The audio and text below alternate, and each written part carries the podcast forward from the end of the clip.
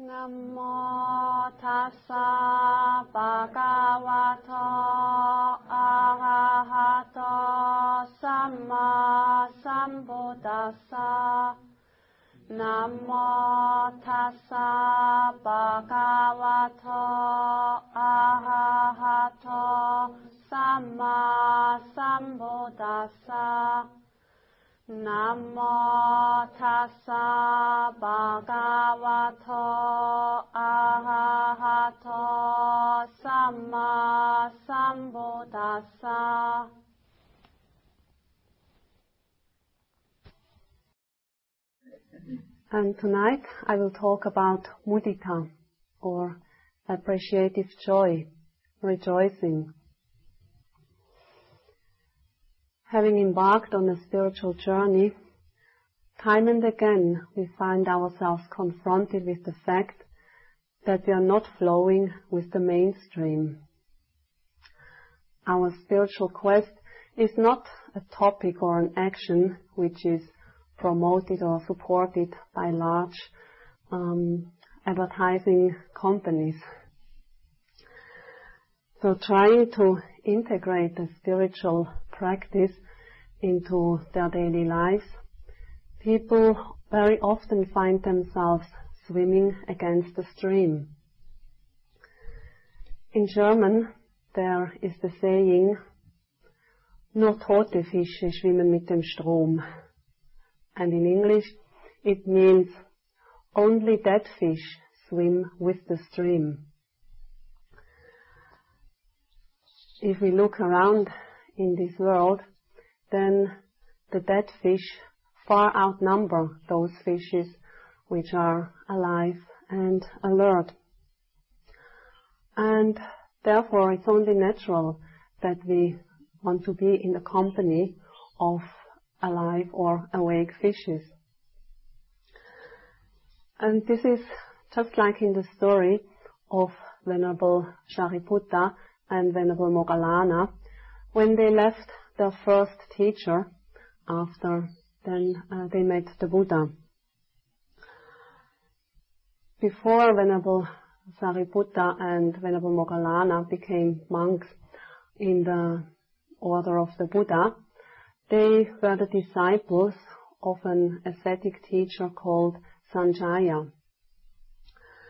But actually they were not fully satisfied with the teacher's doctrine and so they still were searching for a way to reach the deathless. At uh, that time, Venerable Sariputta was called Upatissa, and so when he met one of the Buddha's first disciples, the Venerable Assaji, and when he told him what the Buddha's teaching was all about, he immediately could understand it and he reached the first stage of enlightenment.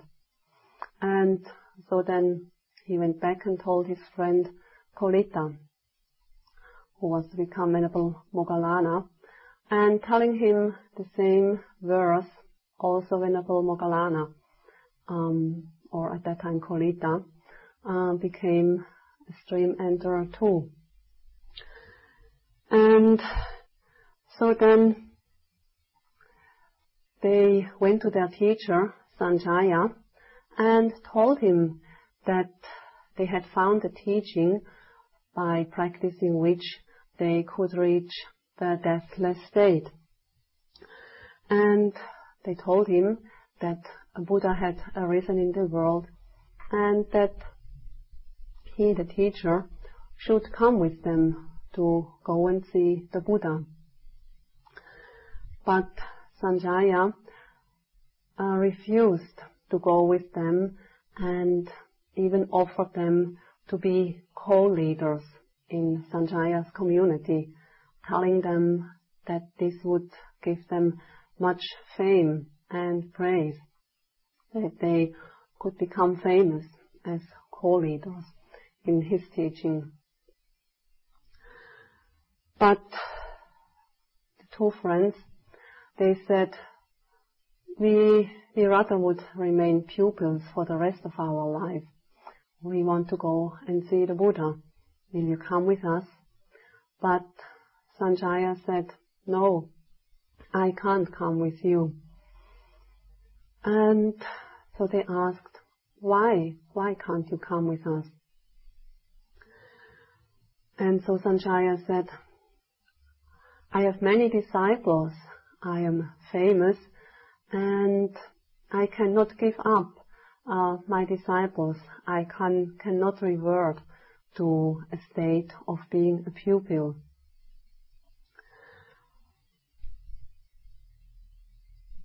But the two friends still urged him to come and see the Buddha because it was such a rare opportunity that the, a Buddha arose in the world. And so finally, the teacher Sanjaya asked them, what do you think? In this world, are there more fools or are there more wise people? And so they said, well, the fools are many in this world, but there are only a few wise people. And so Sanjaya then said, well, if that is so, then the wise will go to the wise recluse Gotama, and the fools will come to me, the fool. So you may go, I cannot come with you. To speak with Sanjaya, the wise have come here to practice meditation. The fools, they stay at the place of their preference. When we engage in intensive meditation practice, it is a great and valuable support to be in a place where other people are doing the same thing. The Buddha also stressed the fact of um, or the importance of having good spiritual friends, kalyana mittas, and to seek the company of like-minded people. At one time, the Venerable Ananda approached the Buddha and said, Isn't it so that half of the spiritual life is having good friends, kalyana mittas? And the Buddha replied, Do not say so, Ananda to have good friends is not only half of the spiritual life, but it is the whole of the spiritual life. So, all of you, or most of you, have come here to practice intensively meditation, practice from early morning until late at night. Among the advantages to come here and practice and not going off to do a self-retreat somewhere out in the bush or somewhere up on a mountain. So among the advantages of being here is to have a teacher who can instruct you and who can guide you. And it is to have fellow meditators uh, who are the Kalyana Mittas, who are the spiritual friends supporting you in your practice. Having fellow meditators, already their sight, their presence can be a source of great inspiration. Especially in times when our practice is not going so well, when we are facing difficulties or challenges. Already the sight of our fellow meditators can give us inspiration and courage not to give up.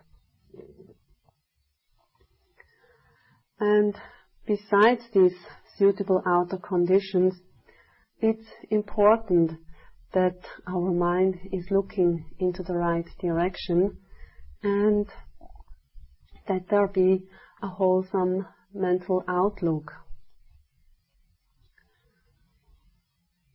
Generally speaking, we are very good at finding faults or uh, putting the blame on other persons or outer conditions or circumstances. This can be the noise from the trucks back there. Uh, we can blame it uh, for destroying our concentration, for disrupting our mindfulness. Or it can, it can be the crows out there screaming and being very noisy at times. Or it can be other things like if the food is not to our taste, maybe if it is a bit too hot, too many chilies, then uh, our stomach might get upset a little bit. And so again, we have a good reason to blame that if our meditation practice is not going the way we want it to go or expect it to go. We not only see and look for faults in other persons or outer conditions, situations, we are also quite good at finding fault with ourselves. We can be even quite harsh and cruel to ourselves, blaming us for those qualities or mental states which we think we shouldn't have or which um, should not arise. And if we just dwell on this negativity, then it can pull us really down and make us feel quite depressed or miserable. Again here, instead of dwelling unnecessarily on these negative qualities, we can turn the, the mind around and look at some good or wholesome qualities that we are endowed of.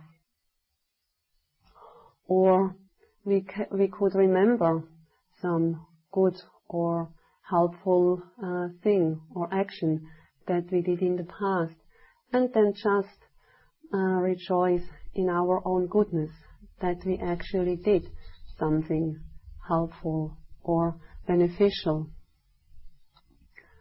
It can be such a small act as holding the door open for the person who is entering the shop uh, right behind us. In a book about the life of, uh, of a Taiwanese bhikkhuni called Cheng Yen, I found the story of Lin Mei, who is a 53-year-old Taiwanese woman and who is suffering from polio since the age of two. And on top of that, at the age of 43, she got the rheumatic fever, and that impaired her ability to speak. So with that, she lost the ability to speak intelligibly. This woman, Lin Mei, she lives in a small apartment and she gets um, a monthly pension from the government and whatever is left from this pension at the end of the month, she donates it to the many projects of that Bhikkhuni Cheng Yen. This Bhikkhuni Cheng Yen has um, established uh, hospitals and also established groups of people taking care of people at home who don't need to go to a hospital but who need some care at home. And so this woman, Lin Mei, not being able to walk, having, um, needing care to take care of her, to prepare her food. So she she rejoices in her uh, own little good act of being able to donate a small amount of money at the end of the month. In her own words, she said, Giving is such a joyful thing. Knowing that I can give at the month's end, that makes me feel strong and happy for the rest of the time. So remember that Lin Mei is not able to walk and that she cannot speak properly. So there would be a lot of opportunity to dwell on her suffering and bad fortune and consequently feel miserable or depressed.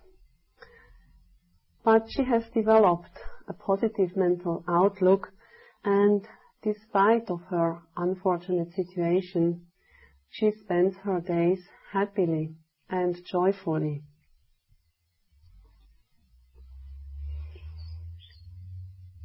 Isn't it so that all human beings strive to attain happiness and avoid to be confronted with suffering?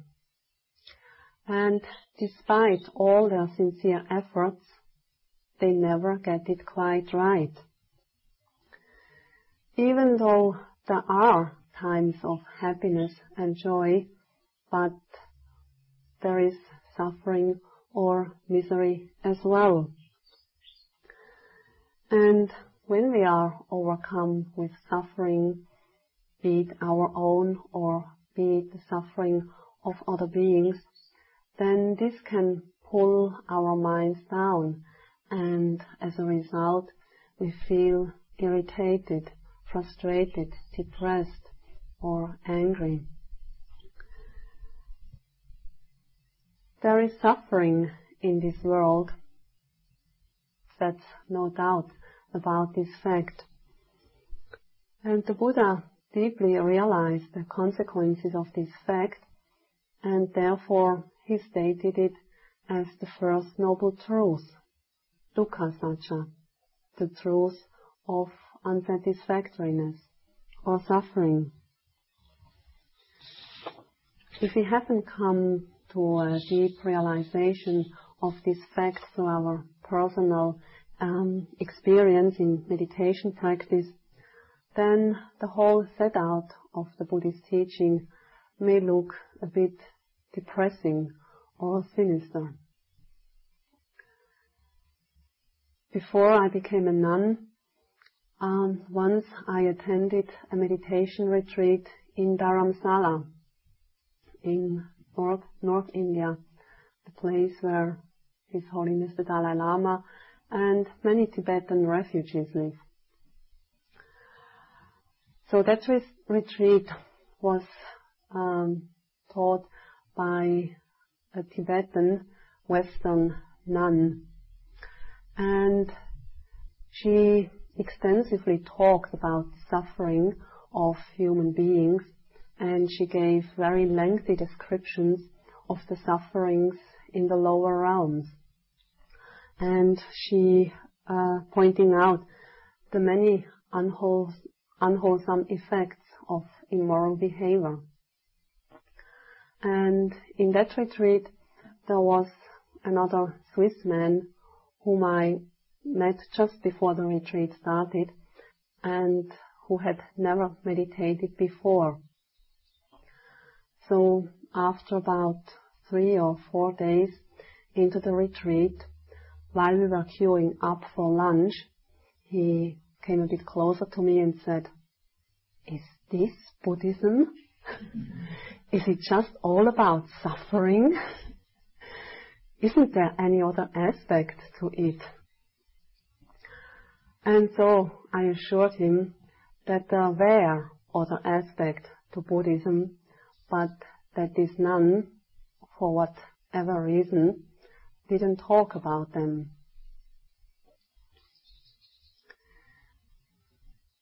So in order to endeavor lasting happiness, we must sow the seeds for happiness and joy to arise. And generally speaking, Happiness arises by performing wholesome and beneficial acts. And these are acts or actions of body, speech and mind which are not harmful neither to us nor to other sentient beings. Wholesome beneficial actions, they foster happiness, joy, well-being, contentment, harmony, and trust in ourselves and in other living beings. One wholesome quality or action that can contribute a lot to our own happiness is rejoicing or appreciative joy. Rejoicing means that in witnessing or hearing about somebody's happiness or success, our minds naturally will feel happy and delighted. Instead of feeling uh, jealous when somebody else gets a huge fortune, we can feel happy about the other person's good fortune and fully rejoice in it without the slightest feelings of jealousy or envy. Rejoicing is a congratulatory attitude of our mind being able to feel happy about other people's happiness or success. In the late 80s, I was traveling in Indonesia and I was hopping from one island to the to the other. And at that time, I had already been traveling for more than one year. So one afternoon, I decided to wash all my clothes that I was carrying in my backpack. And after having washed the clothes, I hung them up on the uh, line in the backyard of the little guest house where I was staying. And then I went for a little stroll into the village. In the late afternoon, I went back to the guest house and so I went to the backyard in order to get my clothes. But then, when I turned around the corner, I noticed that uh, the washing line was almost empty, or most of my clothes had gone. And among the clothes that I washed, there was a pair of pants, which I got in Sydney uh, while I was in Australia before going to Indonesia. And I got this pair of pants on a famous street market in Sydney and they were quite unusual because they were hand painted, had some pattern on it. And so I really liked them a lot and they were my most treasured clothes that I was uh, carrying around with me. So therefore, when I noticed that um, most of my clothes and especially these pants had gone, my first reaction was, oh, what a pity, my beautiful pants. but then immediately after that, there arose a second thought, which was, may the person who has these pants now be happy with them. May he or she delight in these unique pants. And this incident showed me very clearly that the reaction to a certain event could make such a huge difference. For the first few moments, I was stuck with feelings of loss. And therefore, I was feeling miserable. I was suffering. But then, with the spontaneous arising of the second thought, the world looked completely different. As I was feeling uh, joyous and uh, as I was delighted that this person might be happy with it, then I was feeling great. I was happy. the fact or the condition was the same. My clothes had disappeared. And right there in that moment, I had nothing, uh, I could do nothing to get my clothes back on the spot. They were gone.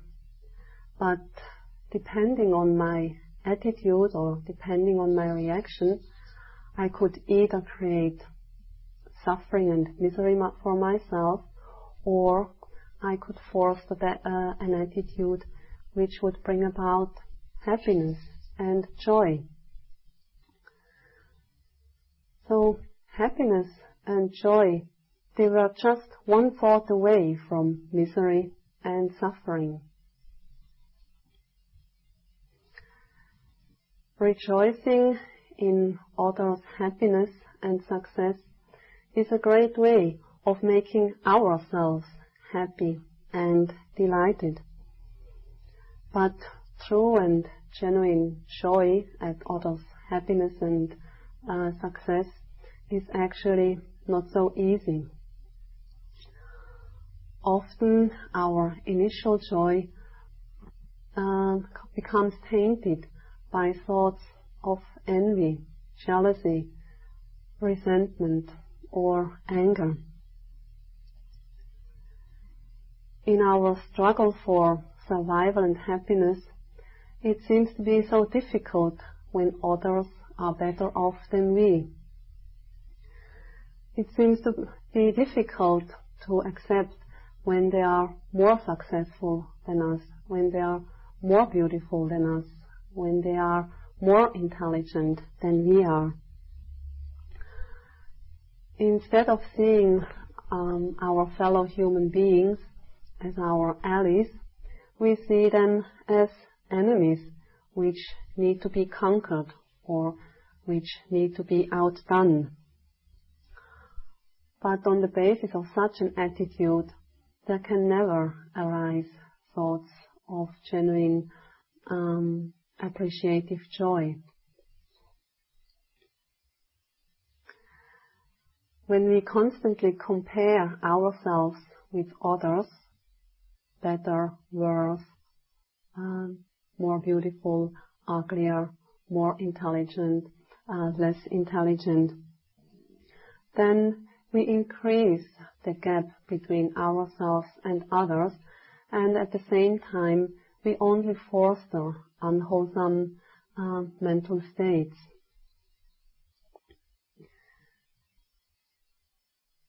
Being able to rejoice, we do not compare and there is no judging. Alone the fact that the other person is happy or successful, this is enough for us to fully rejoice in that other person's happiness or success. Of course, it is easier to rejoice at the happiness or success of a person we like or a person we feel close to. It's more difficult to feel happy about another person's success if we don't like that person, if we have feelings of ill will or resentment to such a person.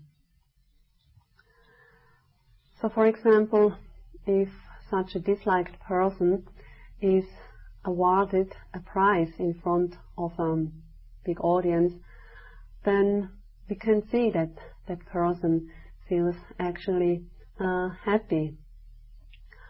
And so in that moment, can we put away our reasons for our ill will or resentment and just rejoice in that person's happiness and joy of getting a prize awarded.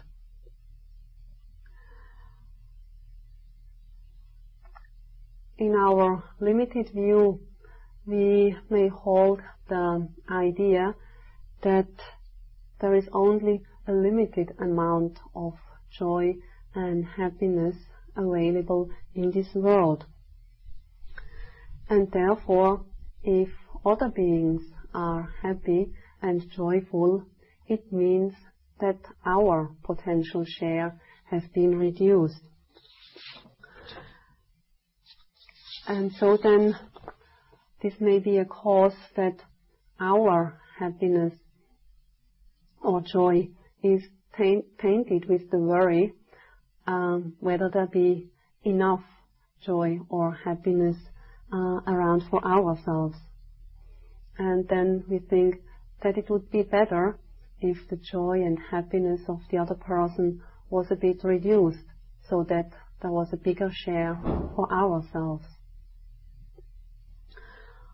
But in fact, the opposite is the case.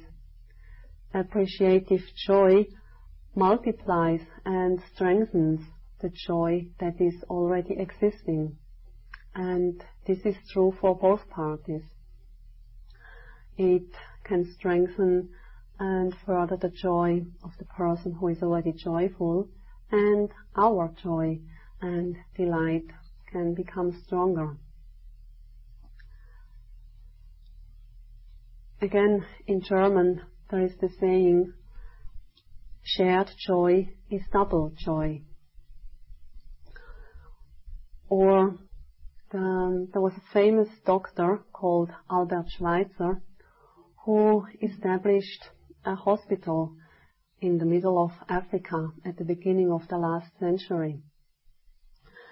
And he said, happiness is the only thing in this world that is doubled, if only it is shared.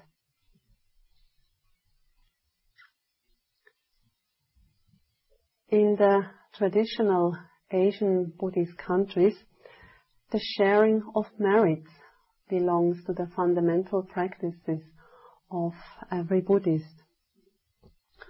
After carrying out a wholesome deed, such as practicing generosity or practicing meditation or listening to a Dhamma talk or any wholesome act, the merit or the positive energy of this wholesome act is shared with other living beings. By sharing our merit or our wholesome qualities and energy, the joy is not only doubled, but actually it's many times multiplied. But somehow for people this runs against the grain. If we share something or if we give something away, then how can we profit from it? But this is exactly what happens and what the Buddha taught us. By sharing our merit, our merit actually increases. We share the merit of a, a wholesome deed in the recognition that our spiritual practice is never done for us alone. In whatever belief we are rooted, our spiritual practice can never be isolated from our fellow human beings or from other living beings. And so the act of sharing merits can bring back that understanding if we should have forgotten it.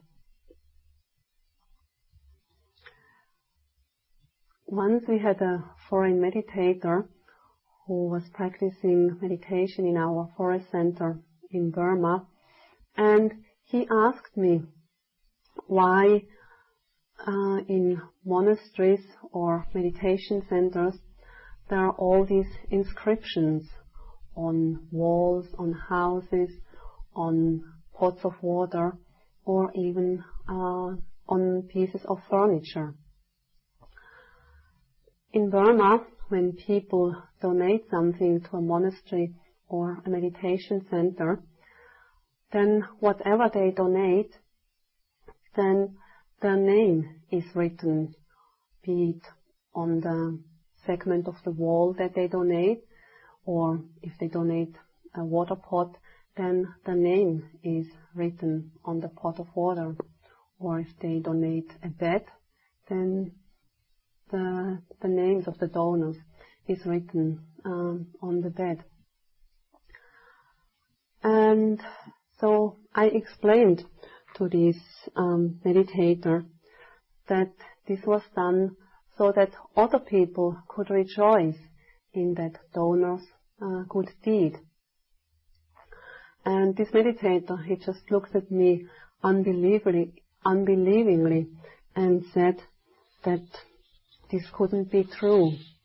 He said such a thing could only be done uh, out of pride because people wanted to show off that they had donated a kuti or a pot of water or a segment of the monastery wall. But I tried to explain him the virtue of rejoicing and telling him that this was still uh, practiced in Burma and that there is actually such a mental state uh, which can rejoice in other people's um, generous deeds.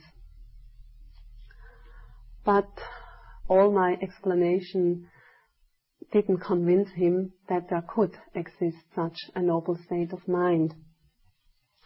Caught in his own limited um, experiences and limited understanding, there was simply no room for such a noble state to exist and to be true. Steeped in ignorance or not knowing, people see themselves as separate entities from other beings. And seeing themselves as a separate entity, there is the need to care and look for these separate entity. And so then the success or happiness of other beings becomes a threat to them. And the immediate reaction is jealousy or envy. People cannot stand when others are richer, better, uh, intelligenter uh, than oneself. And sometimes even people project certain qualities into other persons, although that might not really be the case. For example, when I started uh, meditating many, many years ago, um, I would look around in the meditation hall and see all these yogis sitting there quietly and still. And so I thought everybody was just sitting there in bliss and having a good time. But later I found out that that was actually not the case. and then I realized that my feelings of envy, jealousy, were actually based on something which didn't exist, that it was only based on my um, on my false ideas, and so that feeling this envy, feeling this uh, unwholesome mental state in myself, it was uh, based on some illusion, it had nothing to do with reality.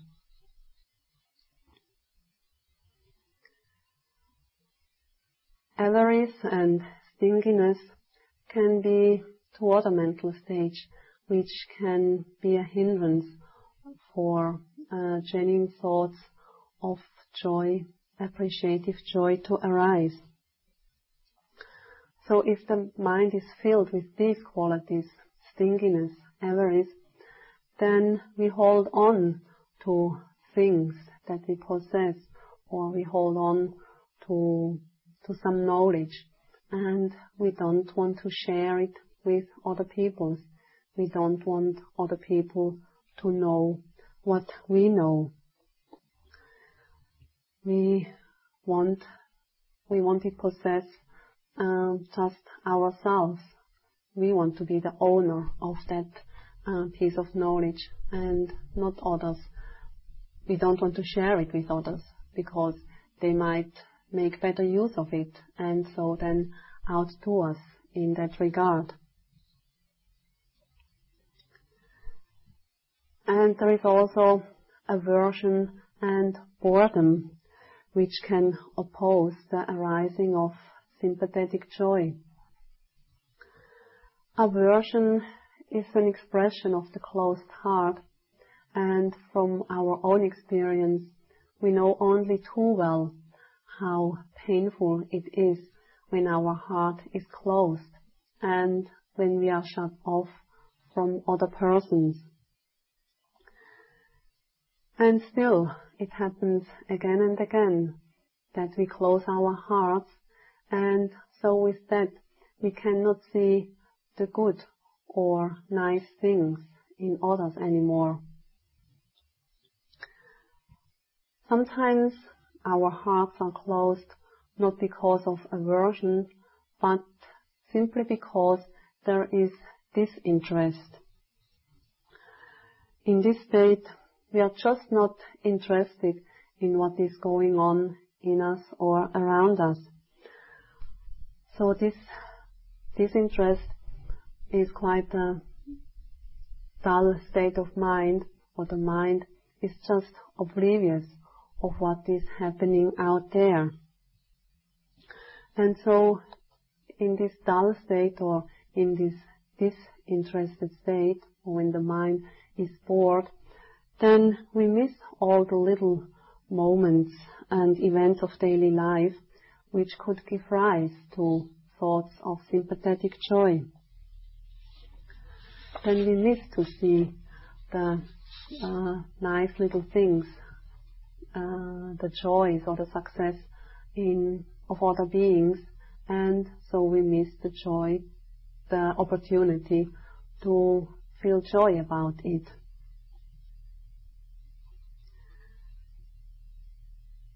If the mind is just dull and bored and not interested at all what is going on, then we miss to see the little girls who are feeding the swans in the lake and miss this opportunity to rejoice in the goodness uh, of feeding the swans.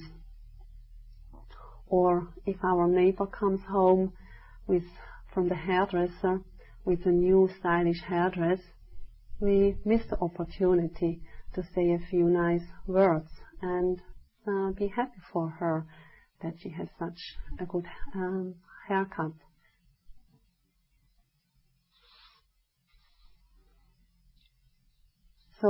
Rejoicing is a way of developing and strengthening a wholesome mental attitude. And this doesn't require a lot of theoretical knowledge and it also doesn't uh, mean that we need to engage in long and intensive periods of meditation. It's the simple ability to see the good things in life and see the good things in other persons or beings. Even while taking rest or while um, relaxing, we can gain huge merit at no cost by simply recalling the happiness or success of another person and then fully rejoice in it. But what is needed to do so is a shift in our attitude and understanding and then to remember it throughout the day. Each little incident or encounter with other persons or be, uh, beings can be the cause for joy or for joy to arise. What is needed is a shift of our perspective. We need to look at it, at this event, from the right angle. In the meditation centers in Burma, it is custom that people come and offer meals. And in Burma, it's not that people come and bring the cooked food, but mostly they donate the necessary amount of money. and Then the people in the kitchen, they cook the meal. But then The donors, they come um, in order to offer the meal to the monks. In the early years of staying in Burma, I was staying at the main center in Yangon, and there the meditation hall was right next to the dining hall. And so it happened that sometime before lunch, the donors would come. And because they were not meditating, they were coming from outside, they would come and walk past the meditation hall, talking and laughing. Sometimes it was quite a big group because they invited their friends and relatives. And there were also children. And of course the children, they would run past the meditation hall and shout and have fun and laugh. And so I was sitting there in meditation and I would get all angry and upset um, because of these people making so much noise. And I would find myself sitting on my cushion giving them long admonitions on how to behave in a meditation center. but of course, this didn't change uh, the situation. It didn't improve. It only made me feel miserable. only later I was able to rejoice in these people's good heart and much needed support for our center. And so then I could develop thoughts of joy and happiness and gratitude uh, because through their generous dana, I could make, I and other meditators could, me, could meditate uh, all the time without having uh, be bothered to prepare our meal.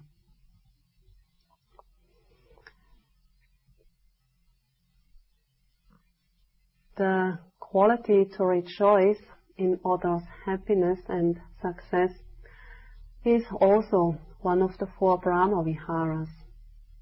And in Pali, it's called mudita. And as you might remember, these four Brahma Viharas are metta, karuna, mudita, and upekkha, or loving kindness, compassion, appreciative joy, and equanimity.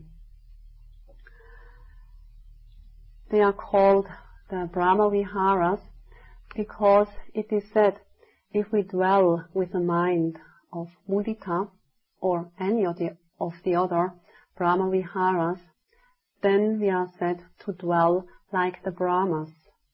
The Brahmas are some beings who live in the divine abodes. It's definitely a better way to go through our days when we spend our life, uh, when we spend it uh, having our hearts filled with mudita or the other Brahma Viharas, rather than being overcome with mental, negative mental states such as envy, jealousy, avarice, frustration, resentment, anger, or dislike.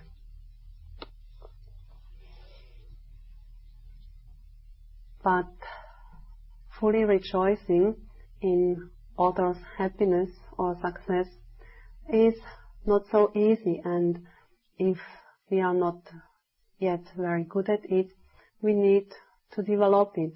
We need to strengthen it. It's a mental state like metta, which can be developed and strengthened. It's not that we are either endowed with it, or if we are unlucky, unlucky, not.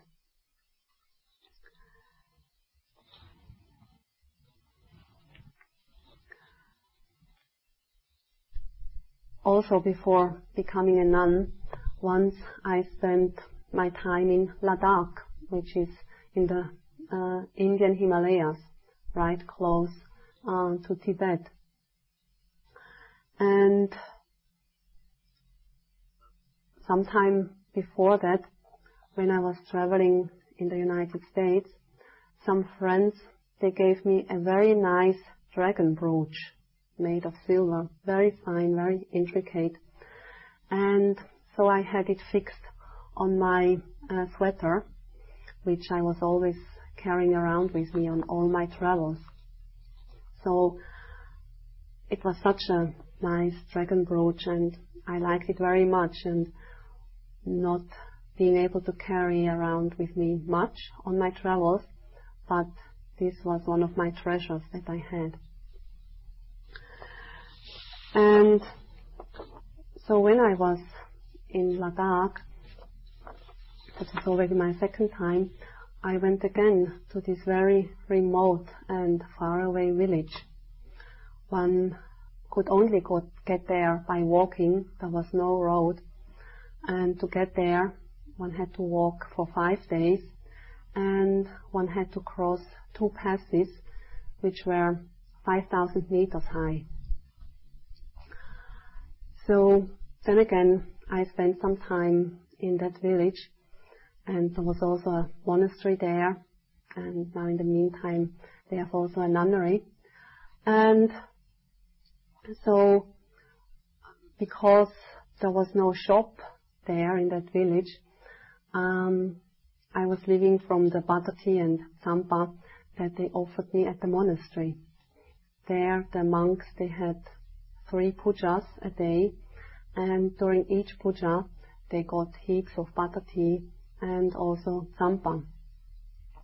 And so going to the pujas, there I got my meals. and but then some of the village people, uh, they would come um, up and bring me a cup of curd, curd made from sheep milk which was very nice, very delicious, and which added some variety to my diet there. And there was especially one family who very often came and brought me a cup or a bowl of this precious uh, curd. And probably they gave all to me and they didn't keep um, anything uh, for them. So after some time realizing their uh, generosity, their good heart, I thought that I wanted to give them something, just out of sheer gratitude. I wanted to give them a little present. And so I started to think what I could give to this family. But I didn't have much, my clothes, my cooking gear, but which was useless because I couldn't buy any food to cook, and my tent. So I was thinking over and over, what did I have that I could give them? And then one day the thought went to this dragon brooch on my sweater. And I thought, yes, that would be a nice present. But, no, no, I can't give this away. No, this is this gift from my friends in America. I cannot give it to somebody else and anyway, I was too much attached to it. But then again, there was the strong wish to give something to this family who was so kind to me. And so I realized that was about the only thing that I had to give away as a present. And so this struggle went on in my mind for several days. I want to give something, but no, I can't give away this one. And then finally I decided that I would give it because I reckoned I could get another one later. I could buy a new one, whereas this family didn't have the means to. And so then I gave this dragon brooch to the mother of the family. And she seemed to be very happy and delighted to get it, and she immediately put it on her woolen hat. The Ladakhis, they always wear a woolen hat, even in summertime. And then, after a few days, there was a little festival in this village, and people from small neighboring villages, they came for this festival.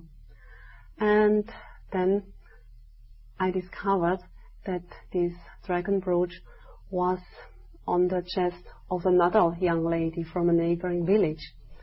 And when I saw that, I was upset. And in my mind I was saying, how can you dare to give this brooch to somebody else? Meaning the mother of the family.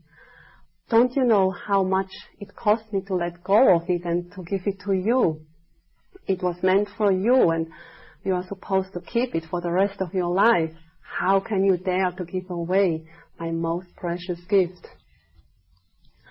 And my mind was just raving with these kinds of thoughts. But then there was this soft voice in the back of my mind which whispered, Hey, isn't it amazing how generous this woman is? See how selfless she is. Whatever she has, she gives away. Probably you have made her uh, a great favor in giving it to her because now she had something that she could give away to somebody else.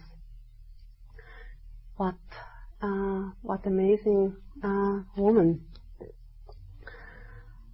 And so in this way, my heart slowly started to open up and finally I could fully rejoice and feel happy about her selfless and generous act. So in the context of the Brahma Viharas, when we develop and cultivate the ability to rejoice in others' happiness and success, then we take some sentences which express this um, congratulatory attitude. In the same way as for the metta, we take a sentence like, may all beings be happy and well, or may this person be happy and well. So then when we uh, develop mudita, we can take a sentence like, may your good fortune not be reduced, or whatever you have acquired, may it never decrease or diminish. And so focusing on others' happiness and success, we cultivate and strengthen our ability to feel happy and joyous about it.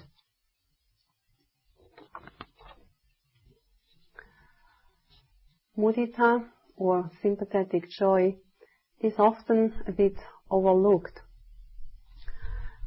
Mudita's big sister, Metta, is much better known and more often practiced.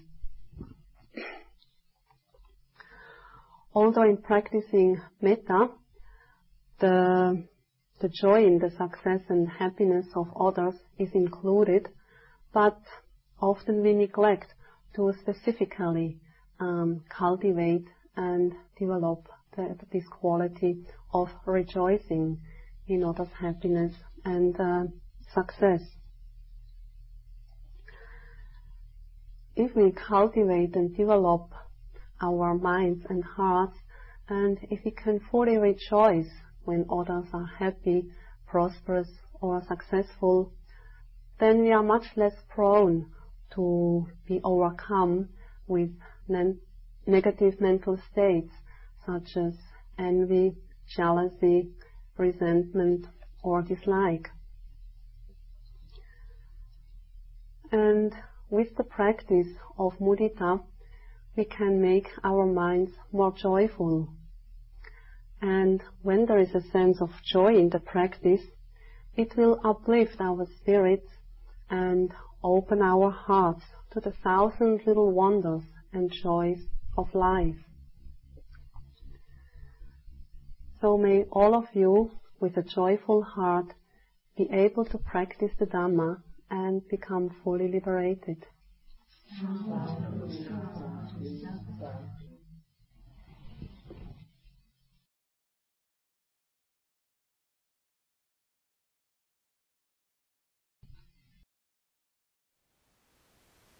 Thank you for listening. To learn how you can support the teachers and Dharma Seed, please visit dharmaseed.org slash donate.